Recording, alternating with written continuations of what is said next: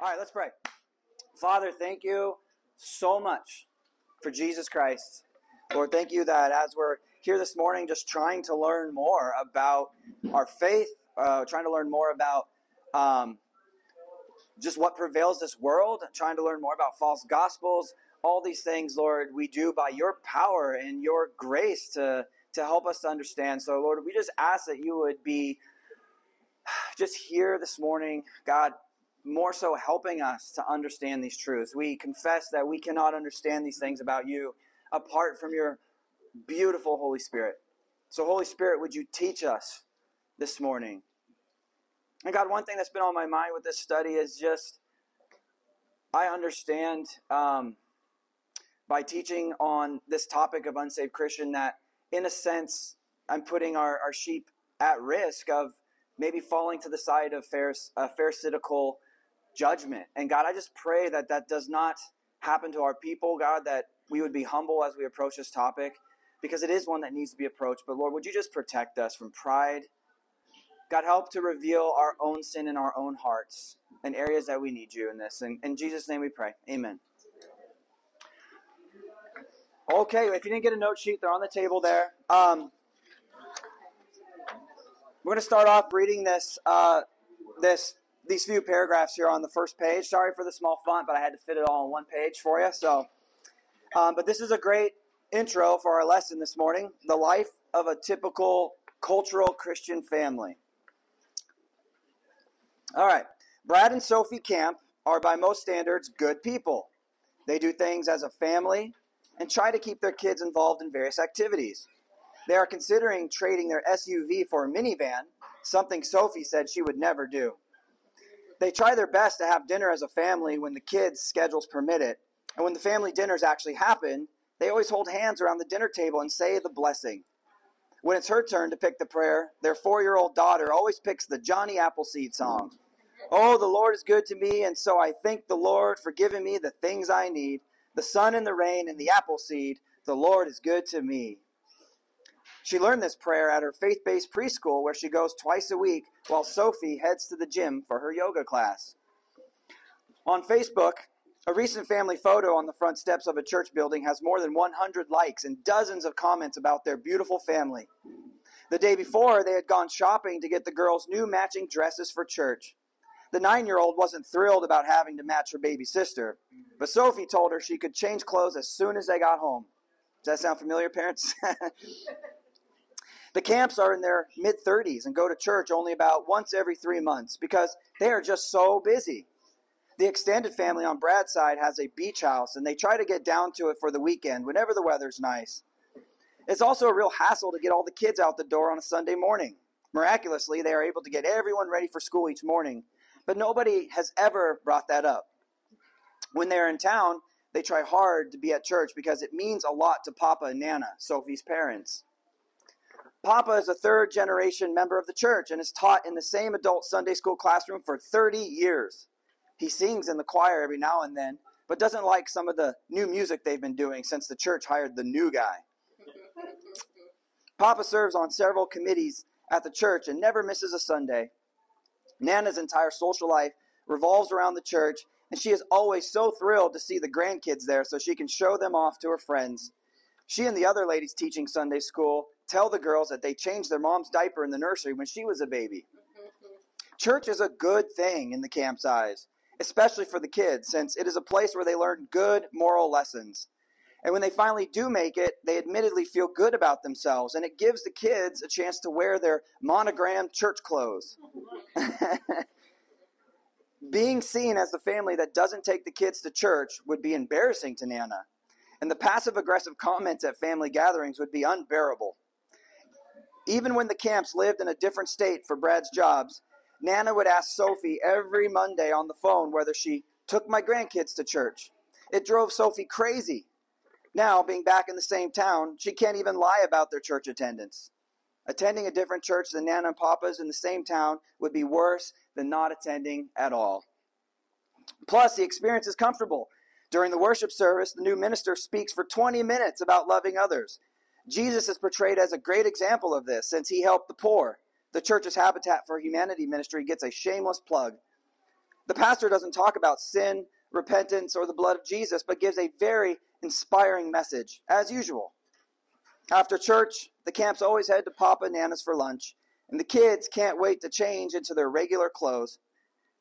Brad and Sophie have found that they fight less if they occasionally give this four-hour sacrifice to Sophie's parents, as it doesn't seem to impact the rest of their normal day-to-day routine. This is the life of a typical, typical cultural church family. So what stands out to you here in this family of the Camps? No dedication. There's a lot of surface show that matters more to the grandparents being able to show off their grandchildren and making sure that their daughter is okay. So family are attending. Yeah, so there's the motivation there is more like to please the parents. Okay. There's no connection to Jesus. Mm-hmm. Yeah. What do you mean by that? Well, they're not going to worship Him. Okay. Mm-hmm. Not going to worship Jesus. Josh? They're going to put on a good show. Yep. They consider it a four-hour sacrifice. Yeah. I'm surprised I didn't say a two-hour sacrifice. Because, I mean, two hours is, is, you know, it's pretty. Oh, that's lunch, too. That's right. That's right. Gloria, did you have something to say? Um, I was kind of along the line with Tess, but, yeah, no gospel, no Jesus, no repentance, no relationship with Christ. Okay. Yeah, Nick? The example of prayer that that child was giving is from the priest, not from the father. The Johnny Appleseed prayer? They were being led to pray in that way. Okay. So it's more just a re- repetitive prayer. Gunner. I was just going to say, one of the many things is they have a very individualistic view of life. They're very much focused on their own unit rather than viewing church as something that's like, they didn't be part of it. They view a lot of these things just from this individualistic perspective. Okay, individualistic perspective. Yeah. Annie. Yeah, it's all the outside. That is the peripheral. Mm-hmm. The show of the outside and the, the clothes, and we're doing the right thing. Say a prayer at dinner, and go to church, and we bought the movie. And yeah. And the, you know, the outside thing. Yeah. And Kathy? I think also that it shows an attitude that they're self reliant, they're good, they're fine. Oh, yeah. yeah. No concern, maybe? Okay. So, yeah, no, go ahead. I feel like they could be spending almost too much time at church if their their hearts aren't in it, they're not going for the right reason. Like, I remember Matt Chandler saying, church is a lame hobby. Like, mm. Get a boat. Church is a lame hobby. That's what he said. Church is a lame hobby. Yeah. Uh-huh. Yeah. So, and they're, they're, they're kind of wasting their time at church. Yeah. Yeah. yeah. If, if that's the way they do this, that's sure. Like, yeah. yeah. I mean, well, they, let's like let's let's look inwardly here. How many of you guys in the last, let's say, the last two months, have woke up on a Sunday and been like, "Hmm, I gotta go to church today," and maybe weren't too excited about it? Anybody want to be honest? Kelly, yes, Lundbergs. We're the we're the only ones. Love it. So this is a fictitious family, right, that Dean and Sarah use. But is this far from reality with a lot of families? Is this, do you think this is like a, just a one segment of, of a lot of different categories? Or do you think this is a pretty spot-on replica of the American family? It clears our conscience. You mean like going to church clears our conscience? Uh, like resets the conscience? Or For, for, for these... this type of dedication, mm-hmm. It clears their conscience that they're doing the right thing, they're sending their kids to the right place. Mm. Like their their kids, that's a good point. Like their kids are in good hands because right. they're being they're going to these programs and. I'm doing what their grandparents want. It clears my conscience with them. Okay. Talking to somebody. Yeah, I go to church. You know? Yeah, that's a good point. So, yeah, go ahead. I was just gonna ask too. I can't really tell what the connotation is with like the grandparents, whether or not like this is a generational thing, or that they're annoyed that like the grandparents are actually involved in like legitimately doing the thing.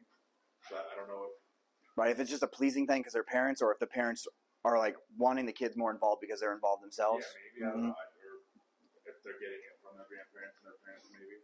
No. Well, I have one question about the grandparents. Is their involvement because of family relations. I'm third generation. The generation, that's right. Exactly. Taught Sunday school for thirty years. Yeah, that is cool because it's, well, that's what I've been doing. It's what I do.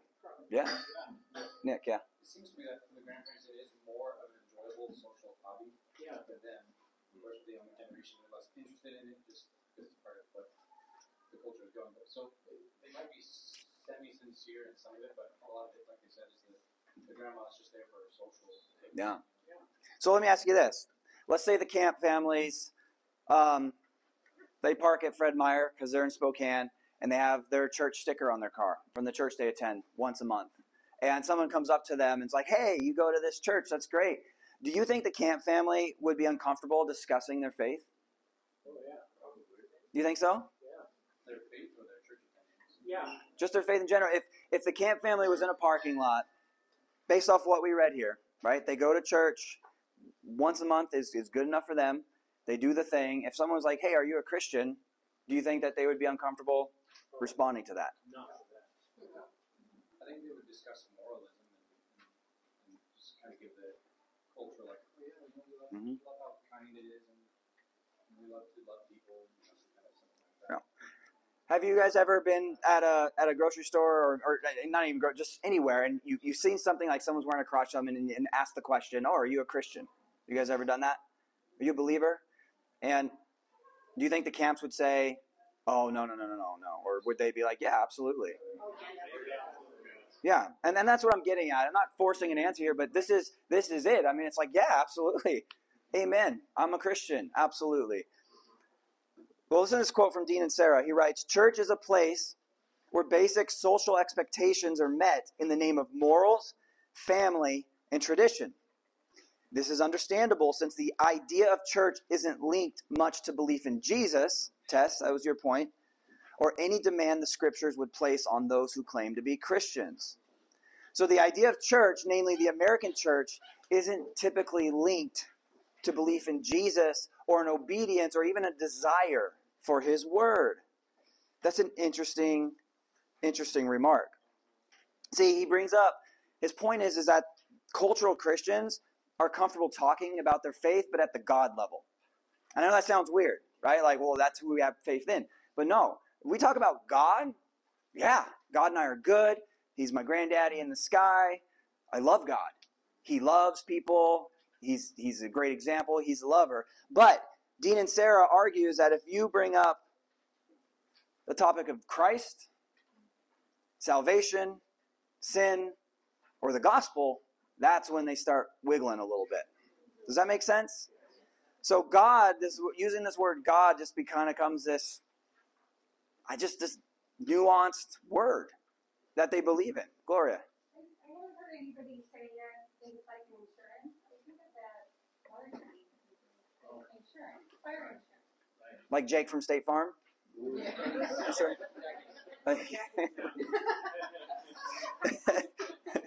What are you wearing, Jake? Yeah, I thought that was an interesting comment because it it is it, it's uh it's almost like when you spot or when you buy a minivan and now you see the same minivan everywhere. You're like, oh, I bought the same car everybody has, but you didn't notice that before.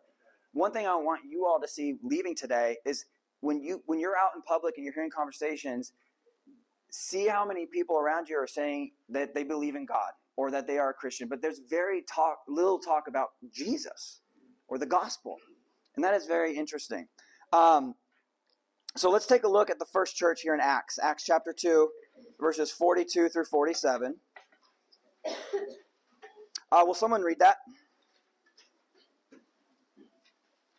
They devoted themselves to the apostles' teaching, to the fellowship, to the breaking of bread, and the prayer. And awe came upon every soul, and many wonders and signs were being done through the apostles. And all who believed were together and had all things in common. And they were selling their possessions and belongings and distributing the proceeds to all, as any had need.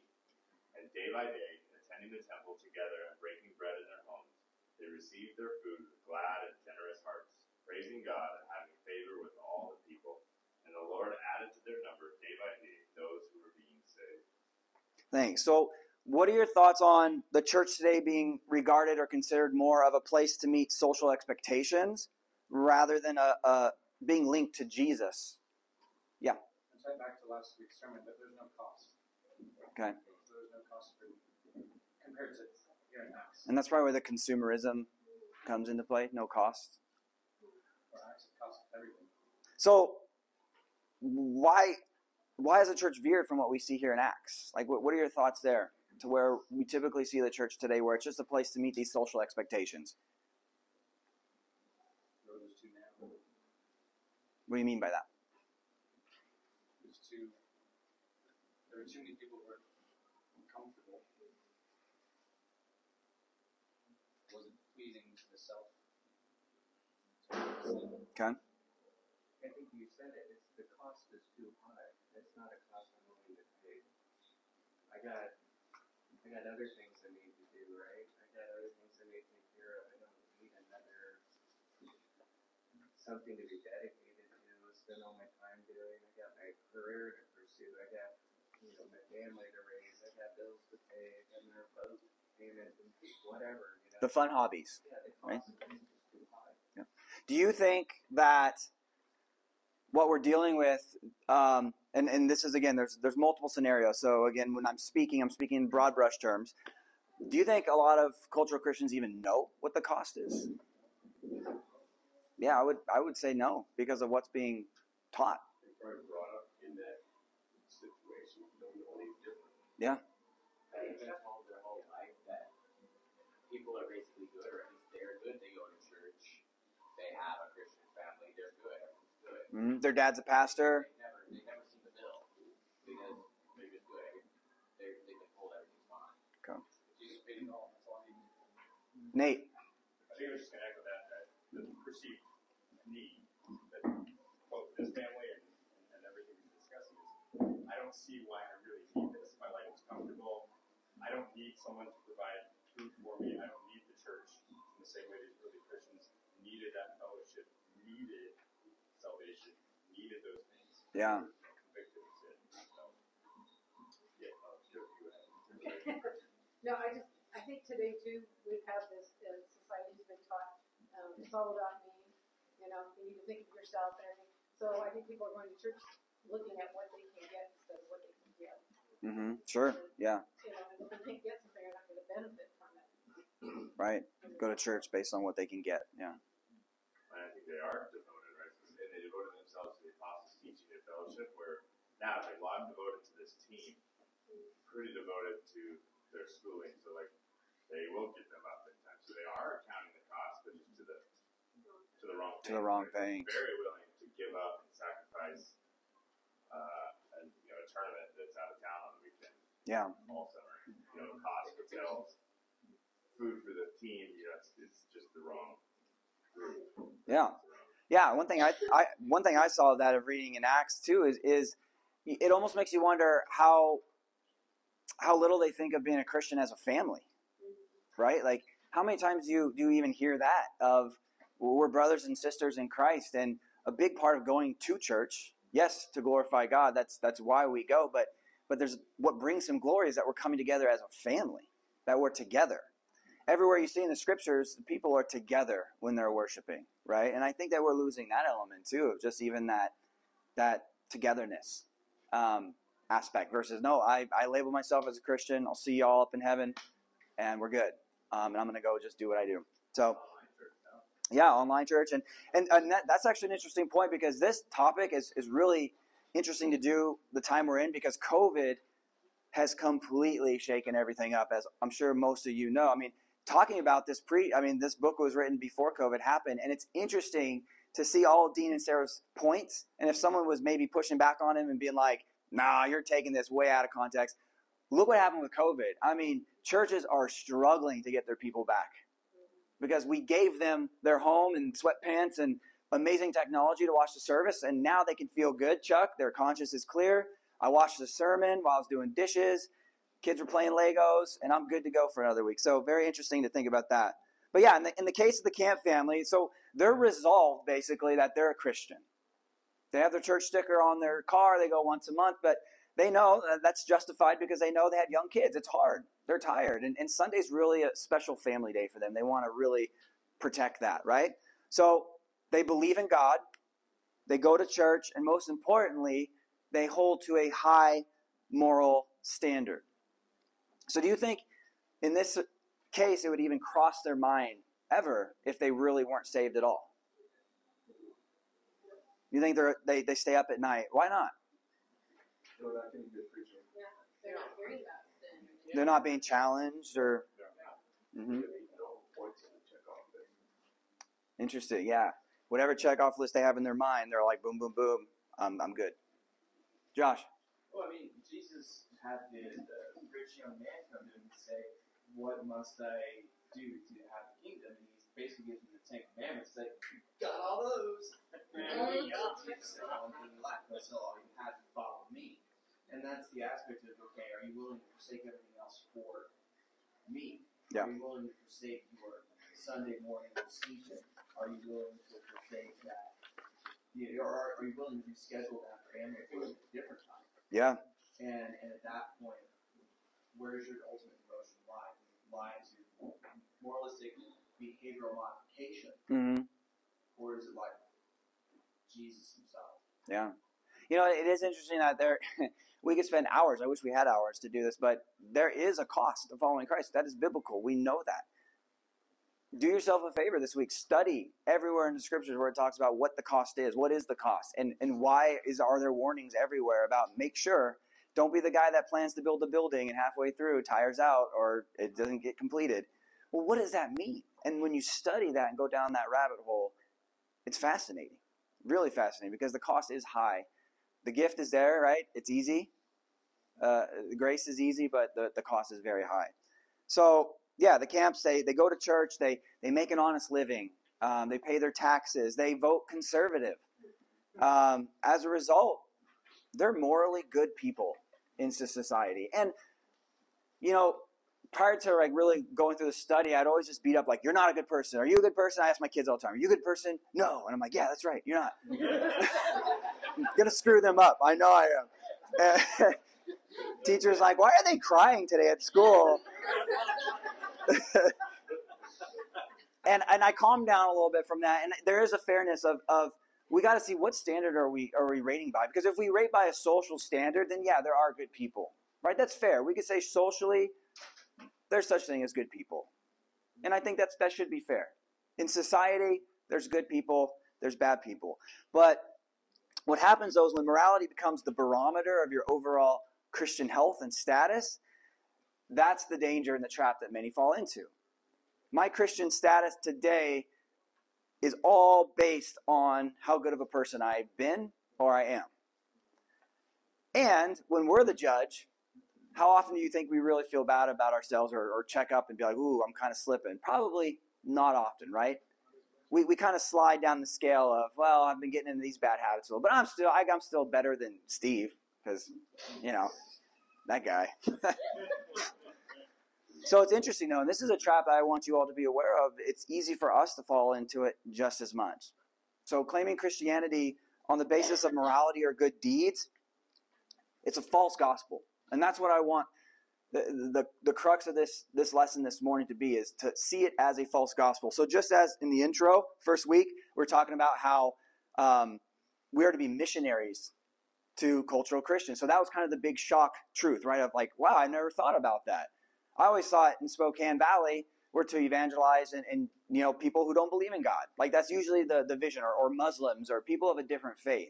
Well, cultural Christianity is its own religion. So that was kind of the shock factor of week one of, wow, we actually should be evangelizing cultural Christians. And not only that, they're probably the highest percentage of people here in the mission field. So shock factor one, shock factor two is to see it as a false religion. This is a religion, and it is a false religion.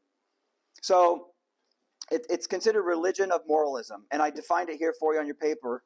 Religious moralism is an emphasis on proper moral behavior to the exclusion of genuine faith. So it's basically putting faith in one's good deeds, your moral behavior, and using that as the benchmark of whether or not you're a Christian versus the righteousness of Christ. Because that is where all the meat is, right? It's Christ's righteousness. That's what Christianity is about. It's about what he did. But that all gets lost with the religion of moralism because you're looking to yourself as, I'm a good enough person, so I am going to merit heaven. I deserve heaven. It's your works over Jesus. So it's kind of that trick question, are we saved by works? You know, no, no, but yeah, we are. But it's Christ's works. And it's a big thing to take away. You are saved by works. Just not yours, and as the society mainly sees it. Because somebody had to do works to please God. Fulfill the law. And that's what Jesus Christ did on the cross. And this isn't new as Paul addresses this. So look at Romans ten, one through four. This is fascinating, right? This is those same things that pop up where like we've seen this hundreds and hundreds and hundreds and thousands of years ago. Just rinse, lather, repeat. And here we are today struggling with the same stuff. Romans ten, one through four. Paul says, brothers, my heart's desire and prayer to God for them, he's talking about the Jews, is that they may be saved. For I bear them witness that they have a zeal for God, but not according to knowledge. For being ignorant of the righteousness of God, this is interesting, and seeking to establish their own. Their own what? Righteousness. Yeah, so they're being ignorant of the righteousness of God and seeking to establish their own righteousness. They did not submit to God's righteousness. For Christ is the end of the law for righteousness to everyone who believes. So is being a good person part of the gospel message?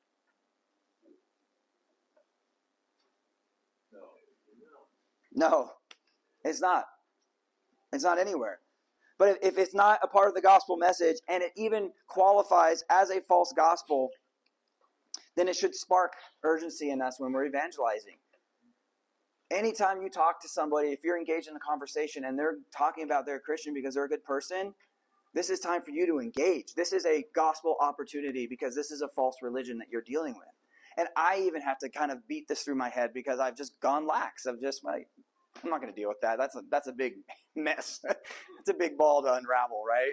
I'm not going to try to convince this person. And it's a sensitive topic, right? You're not going to sit there and, and please don't do this and go, well, you're not saved.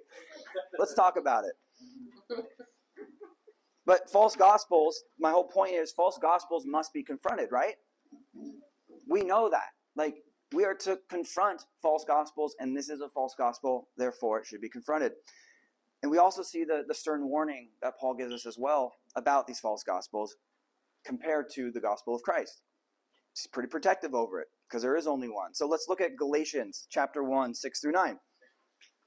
It says, I am astonished that you are so quickly deserting him who called you in the grace of Christ and are turning to a different gospel. Do any of you guys remember what they were turning to in Galatians, what the struggle was there with the with the Jews especially? Yeah.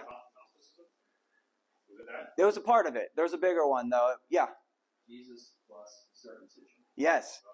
So Gentiles are being saved. And the, the you know Israelite guys are like, hey, Mister Gentile, awesome, you're saved. This was my God. It can now be your God. That's fair. I don't like it, but that's fair. But there's one thing you need to do to become part of the family. You need to get circumcised. And this is what was happening in the new church. And Paul's like, whoa, what is going on? No. No, no, no, no, no. And the Israelites, you know, the Jews were like, no, yeah, this is good. Like, we, Jesus, great, gospel, great. We're all about the church. But no, these Gentiles, to become one of us, like, they need to get circumcised. So this was a huge mess. It was a huge issue for Paul. And they just kept doing it over. They kept going back to this, and he was trying to explain to them, this is a work. You guys don't need to do this anymore. And they weren't understanding the value of Christ. So this is where we're at here when he's talking about um, how astonished he is that they're deserting him who called you in the grace of Christ and are turning to a different gospel. All right, verse seven. Not that there is another one, but there are some who trouble you and want to distort the gospel of Christ. But even if we or an angel from heaven, Mormons, should preach to you a gospel contrary to the one we preach to you, let him be accursed. As we have said before, so now I say again, if anyone is preaching to you a gospel contrary to the one you received, let him be accursed. This is taken pretty serious, right? Cultural Christianity is a false gospel that they cling to. Listen to this quote in Sarah writes. This is on page thirty of the book. Um, and this hits hard. This is a great quote. American pastors are faced with a daunting task: to bring Jesus to a place where he is admired but not worshipped. To bring Jesus to a place where he is admired but not worshipped. Where God is at grandpa in the sky, where many of their congregants are good people who don't know they need to be saved. Like their New Testament counterparts from Matthew seven, you remember going through Matthew seven last week, they know religion but don't realize that their religion is the very thing from which they need to be saved from. Isn't that fascinating? They're religious, but they don't realize that their religion is the very thing from which they need to be saved from. How in the world do you get someone to understand that? It's scary stuff. I try to imagine the faces of those calling Lord, Lord, when Jesus told him that they wouldn't be going to heaven. Their religious resumes were something to admire, yet Jesus wasn't impressed. He was outraged. Rather than calling them good people, he called them lawbreakers. To modern-day cultural Christians, just like the religious people in Matthew seven, the idea of being saved is unnecessary. After all, they are good people who live moral lives. Cultural Christians have faith, and they don't consider themselves atheists, but their God is a generic deity rather than the God of the Bible. Thoughts on that?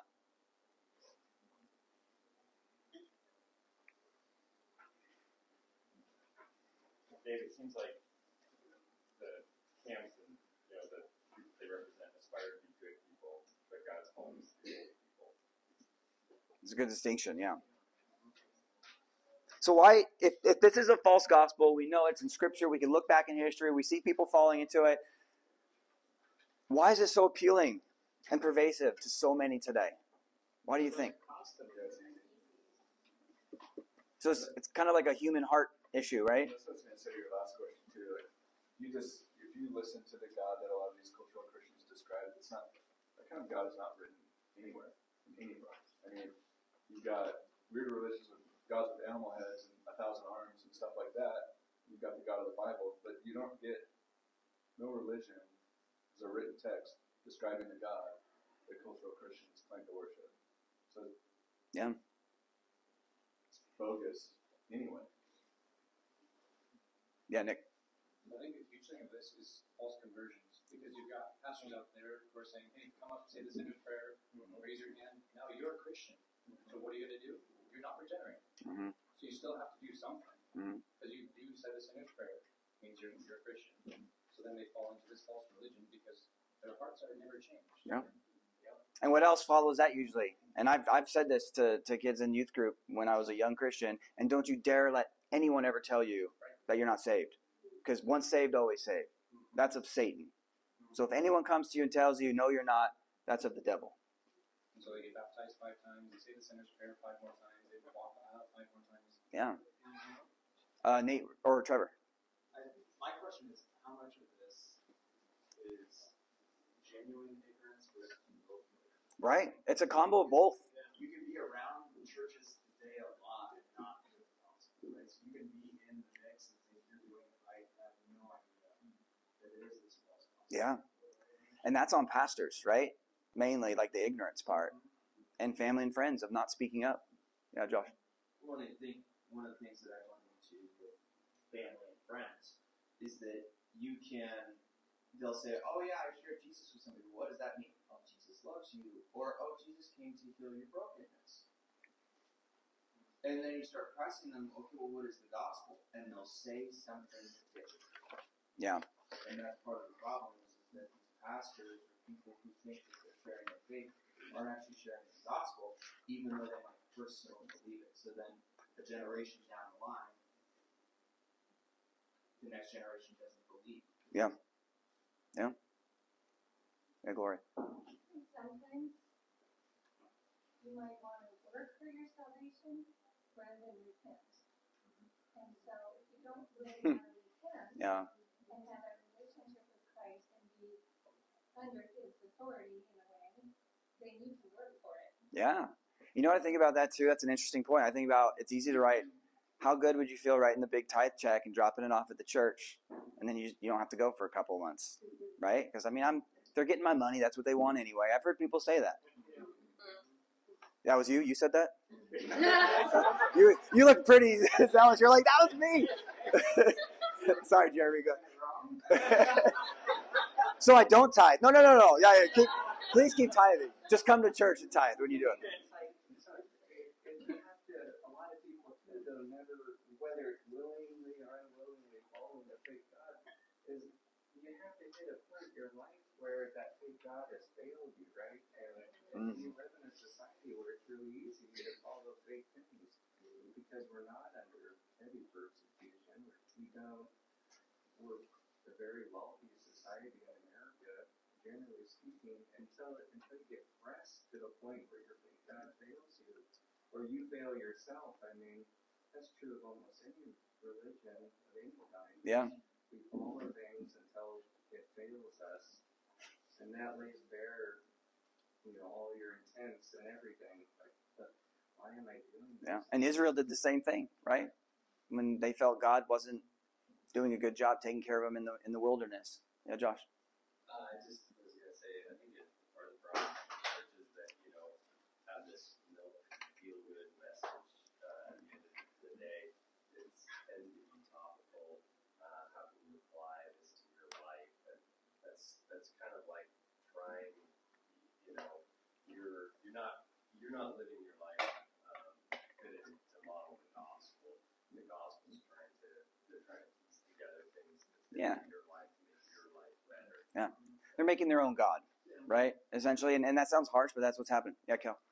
I was just gonna say I can really like empathize with every single category because I have been that all the things in my life. I was brought up in a Christian home, but I was a cultural Christian. That was my parents' faith. I did whatever I wanted to do, and but I believed there was a God, but I didn't fall into sin. And then when I was truly saved, I was somewhere that was not preaching the gospel of sin, and I was just on the gospel of works for a really, really long time. And then the Lord opened my eyes to, and there's freedom. And so God got bigger, I got smaller. So, like, I how we started off this conversation, this isn't for us to feel good about ourselves, and that has in the back our church is preaching the gospel. It should, like, humble us in such a way when we engage with people to ask yeah. really good questions and to be compassionate, because that's been all of us. Yeah. Of our life. Yep. And it is. It's very complex. But very complex. Yeah. Gunner. Well, I was just going to say, and something I'm hearing a lot that the guys is like, it, even like what, what Jack said about like checking boxes, like it, I think it appeals to the very human intensity to control one's own destiny.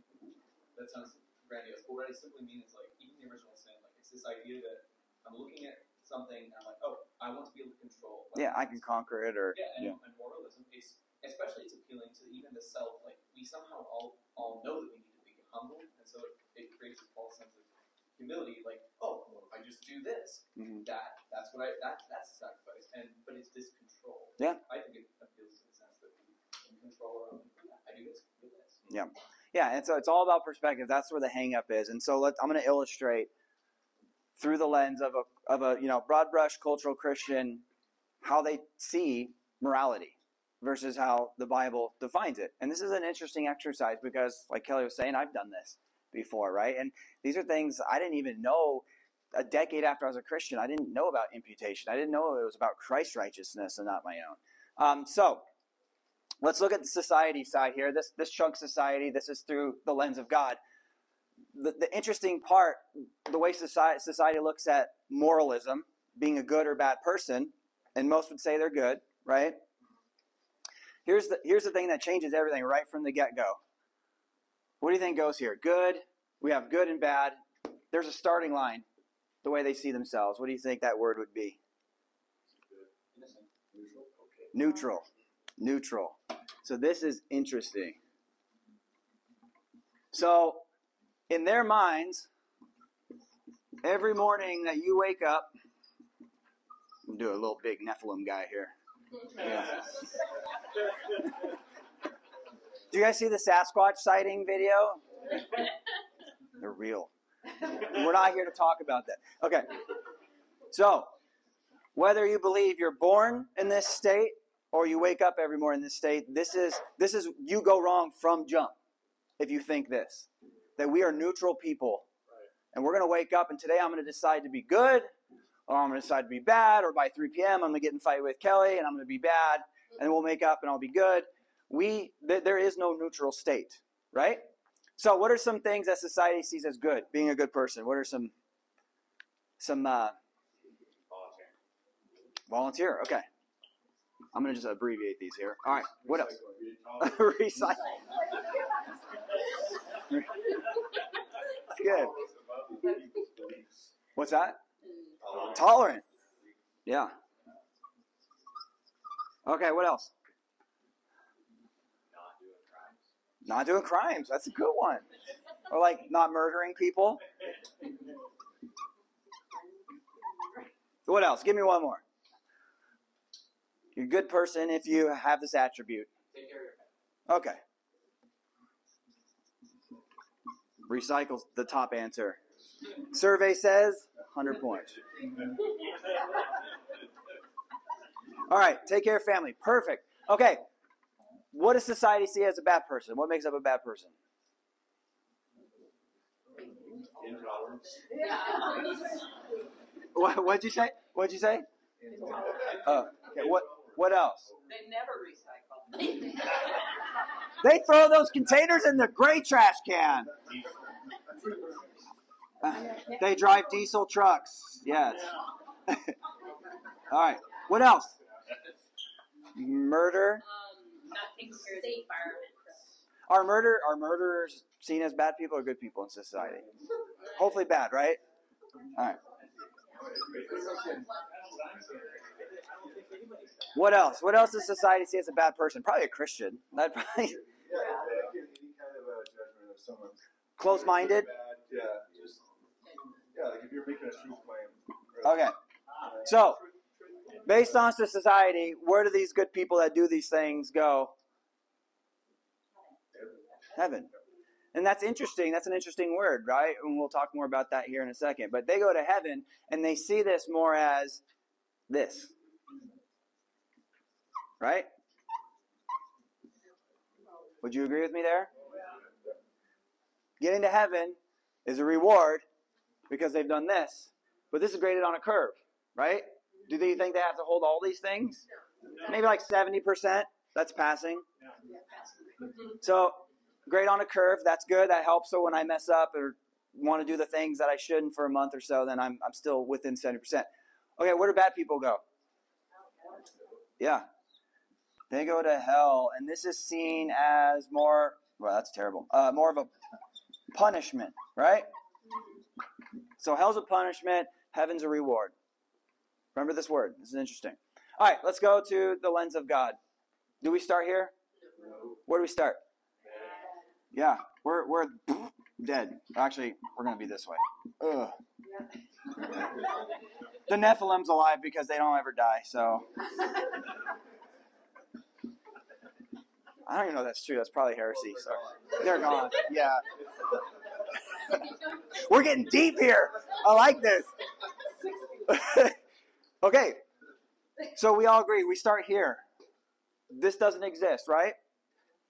So this is this is the starting point from God's lens. So what's good to God? Jesus. Oh, come on, Sunday school. Give me, of course, Jesus. But what's good? What are some good things? Attributes, deeds, obedience to what? To God. Okay. Holiness and purity. Okay. Seeking His glory. Prayer. Celery. Celery. What was that supposed to be? Celery, glory. God glories in celery. Thank you, Louise. Celery is a holy vegetable. Okay. So I think, would this be fair to say that we could say the Ten Commandments, right? Do you think that's good in God's sight? It's the moral law, right? So where do people go that are bad? So if you start here, then are you saying that your immediate path just from birth is hell? How dare you? No. Where do these people go? And they get to be with who? Jesus. Do you see the difference of these words? Cultural Christian will never say that. They go here. Because here, it's about them seeing their, you know, Fido, their dog that died twenty years ago, their their, their uncle, aunts, moms. What are we excited about to go to, to, to heaven for? See Jesus. Yeah. So, if this is the case, then how, how if we start here, then how are we saved? Yes, and this is, and I'm, I'm honestly not belaboring this at all. I did not know this for ten years of being a Christian, and it blew my mind when I found out, but this whole idea of imputation. right? So not just Jesus, because Jesus is talked about all the time. Well, yeah, Jesus, you know, but he took these on. Jesus didn't recycle, right? So Jesus is here. We're dead. Then what happens? We're born again, right? But we're we start recycling and eating celery. Okay, so this is, does this make sense? This is huge. This is a huge distinction from what most people in America who say they're Christian would probably think on these on the cultural side of things. And here's the big difference too. So we talk about heaven and Jesus, the difference. Punishment. You know, they'll see this as, well, it's your punishment, right? Which is not false. It's true. We see it more as judgment, right? And justice is a part of that for sure. But here's the big thing. Do you remember this word here? Reward? What's this word over here? Yeah. Who said gift? Yeah. You get celery. Good job. You guys, these are huge distinctions. Remember these words. Reward, gift. Because we don't deserve it. We didn't do anything to get this, to be born again into new people. Okay. So, next point. We're getting fancy here. Hold on, hold on. All right. You guys are so easy to please. I love it. This is great. Wow. You guys are easy. Okay. The scale. The scale of morality. Dun, dun, dun.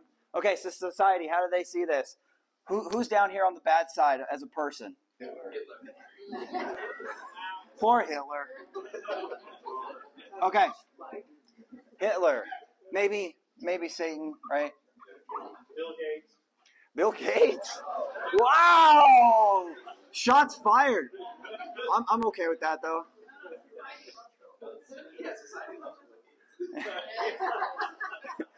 Who's over here? Obviously me, obviously Dave. Mother Teresa, who said that?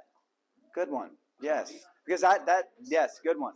You get, I don't know how to spell Gandhi, so we'll just do a G.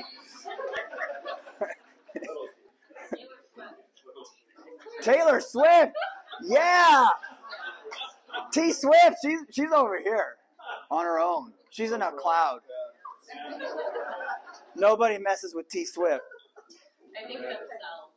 Yeah, so so where are you? You know, you're you're you're here. This is me, by the way. That's you. What's the problem with this? Well, not not in in general. Not like what's just the problem? Yeah. Yeah. Yeah. I cut you off on the road. You're putting me over here, right? You raise my Disney bill again, you're going here. Okay, how does God see it? Good. Jesus. God. Jesus. Okay. Who's here? Yeah. Yeah. This is all. And this is, this seems, this, like I said, this may seem like, okay, but this is, people don't know this. And this is huge.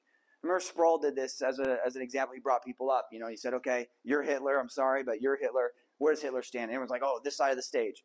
Over there. He's like, okay. So then he brings up the, you know, Paul, the Apostle Paul. Where does the Apostle Paul? Oh, he's over here with Jesus. So, you know, they put Paul over here. And it's like you see this gap. And that is not, that's not the case. We cannot give any inch into thinking that we are this word. Because we're not. Um, I have some videos from some street interviews that really help to um, highlight this. I'm going to play these. Just really germane here to this topic. Don't look at my password. Okay. Thoughts. What are some common things you saw or heard? Morality. Morality. They know how to invoke the name of Jesus, right? Not like they don't know, and they have like a, on the periphery of the truth, right? They're like, well, Jesus, he paid for it, right? But they don't really understand. Yeah, he, he died for sins, didn't he? Because a lot of people have heard that in America. Universalism. Yeah, language is a big thing. That's what I wanted to point out too. This is, I want to get better at this as we are motivated to evangelize. Is I love how Ray Comfort calls out the, the verbiage they would use. You know, well, what are you going to do about it? Well, I just need to ask for forgiveness. Honestly, previously I'd be like, yeah, you do. That's great. And he's like, no, that's not going to do anything. It's not going to do anything. I love his example. If you stand before a judge and just ask for his forgiveness, like something, that's not gospel. Gospel is something has to take that place, right? Um, so verbiage is huge. So I hope this this helps to kind of sink in. The biggest takeaway this morning is it is a false religion of this moralism, and it is huge. It's it's rampant in our society. It's rampant here in Spokane Valley. Um, pray. Pray for God to... Um, check your heart in this own thing, but pray for, for boldness in evangelizing at G C F as that we can be out making disciples. Th- these are everywhere, everywhere in conversation. So I hope that encourages, uh, encourages you there. Two great books. Uh, if you want to touch up on this, um, from R C Sproul, these little booklets here, Are People Basically Good? This is exactly what we talked about this morning. This, you could read this in under an hour. It's fantastic. And it'll give you so many other places to go. And then what does it mean to be born again? John three three. Jesus tells Nicodemus, you must be born again to enter the kingdom. What does that mean? We'll talk about that in future sessions. So great books are here in our bookstore. Let me pray. Father, we, we just thank you for Jesus Christ. We thank you for this, this amazing gospel that doesn't make any sense, this gift. God, help us to understand this. Help us to let this just circulate through our hearts. God, change us. We pray for our service this morning. We pray for Pastor Jeff as he's labored over the text. Lord, give us ears to hear and eyes to see. We need it. In Jesus' name, amen.